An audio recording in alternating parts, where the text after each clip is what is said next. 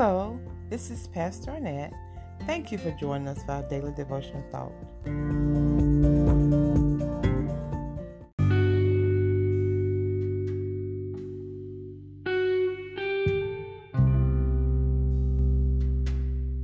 Please make sure you get your COVID 19 vaccination. If you haven't already gotten yours, schedule it today. Continue to wear masks in public, stay at least six feet apart, avoid large gatherings, and wash your hands frequently. This could save your life and that of those you love and others. Let us pray. Heavenly Father, thank you for your loving kindness, your compassion, and your forgiveness. We are so grateful for your transformative power, conforming us into the image of your Son, Jesus Christ. Please be glorified in and through us. In Jesus' name we pray. Amen. Our devotion comes from the book of Romans, chapter 8, verse 29. The Word of God says, For whom he did foreknow, he also did predestinate to be conformed to the image of his Son, that he might be the firstborn among many brethren. Our devotion is entitled, Like Him. God knows everyone that is born in this world. Not only does He know everyone, but it is also His plan that we all should be like His Son, Jesus Christ. Of course, everyone is free to accept or to reject God's plan. Those who acknowledge Jesus as God's Son and accept the gift of salvation shall be transformed into the likeness of His Son, Jesus Christ. Just like Paul in Philippians chapter 1 verse 6, there is no doubt in my mind that God who began a good work in us will continue to do so until Christ comes back to take us to our heavenly homes as long as we remain like Him. Based on Philippians 1 6, it is God's work to make us Christ like.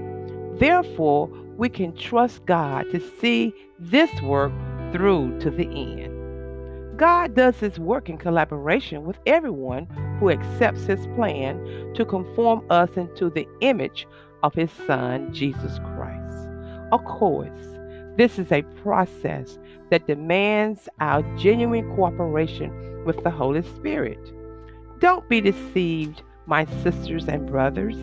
Becoming like Him, that is, God's Son, is not easy, but it is possible. To be like Him requires both divine power and the compliance of our human responsibilities.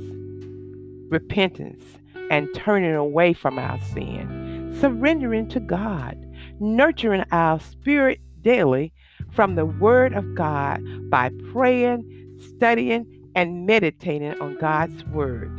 As we fully surrender our hearts to God, we must totally dedicate our lives to God by offering ourselves as living sacrifices, holy and acceptable to God for His explicit use. As we cooperate and surrender to God, He transforms us from the inside out and gives us a new way of thinking so that we will know what is good and pleasing to Him and what is not like His Son, Jesus Christ. As we focus more and more on Jesus, we become like Him by losing ourselves in His will. As we become like Him, we are freed from sin, and His Spirit dwells in us, empowering us to live a life of purity, holiness, and righteousness. Sin is no longer our master because we're like Him. Everyone who is like Him hearts are purified by the Holy Spirit as God's love is overflowing in us, drawing others to Him. Now, we are following Jesus and his spirit of obedience, sacrificial love, and long suffering are conforming us into his image. Through his divine power and leading, we are maturing in wisdom, knowledge, faith, mercy, grace, and love. Right now, today, at this very moment, God works in us to reflect His glory and thereby transforms us into His likeness with ever increasing glory, with, which makes us like Him. Please pray with me. Heavenly Father, thank you for your transforming love, changing us into the image of your Son. Please perfect your work in us by transforming us into your likeness with ever increasing glory, love, and divine healing. It is our desire to grow in grace and the knowledge of our Lord and Savior Jesus Christ. And in his blessed name of Jesus have we prayed and we thank you, Lord. Amen like him.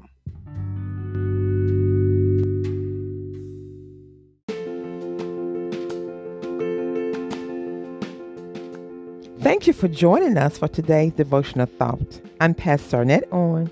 Please join us again next time. God bless you.